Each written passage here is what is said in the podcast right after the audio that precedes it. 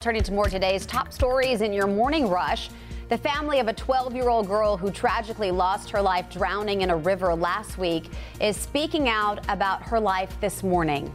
Good Wednesday morning. Today, the family of a 12 year old who drowned in the Pee River continues to mourn her death as they wait for investigators to explain the details of what happened. We spoke with the grandfather of Story Gary last night. He said that basically the family is overwrought over what happened when she and a, and a friend of hers were walking along the Great Pee River fell in. That friend was able to get out, but she was not able to, and she drowned. He says that right now the family is relying on their faith to get them through this, and they also say they're waiting for the investigation to explain a little bit more of what happened. He said while it won't bring their, their grand his granddaughter back, he says at least it may provide some closure for the family and that child's mother. A big night for CMS after leaders gave several key updates to parents in the community last night. First, the district hired Crystal Hill as the new chief of staff. Hill comes from Cabarrus County Schools and will mainly focus on the district's Title IX office. CMS Superintendent uh, Hugh Hattabaugh also gave updates on the district's out of school tutoring program, which was announced last fall. Our Chief of Accountability has been working with our legal department and with Sheila Shirley on processes and, and what we'll have in place as we go through uh, and implement uh, those services. In February, the district said in a newsletter they expected some students to start receiving tutoring services by the end of the month, March.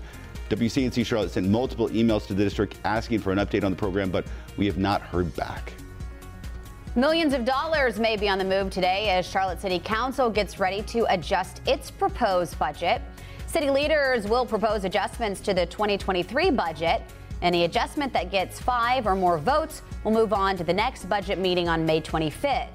Charlotte leaders will vote to approve the final budget on the 31st. Hundreds of jobs are coming to the city of Concord after Max Solutions, a packaging manufacturer, announced they would be investing $27 million into building a new facility, along with 150 jobs. Cabarrus County commissioners say this is only the beginning. When we have companies come in and they provide good jobs with good wages, then obviously all of our small businesses benefit from that. Max Solutions says the average salary for these jobs is going to be about $67,000. President Biden's new Ukraine uh, aid bill now heads to the Senate after the House passed the massive $40 billion package. The bill would give Ukraine military and economic assistance, help regional allies, and give $5 billion to help with global food shortages caused by the war. If approved by the Senate, the U.S. will have uh, sent nearly $54 billion in aid to Ukraine since the war began. And that's it for your morning rush.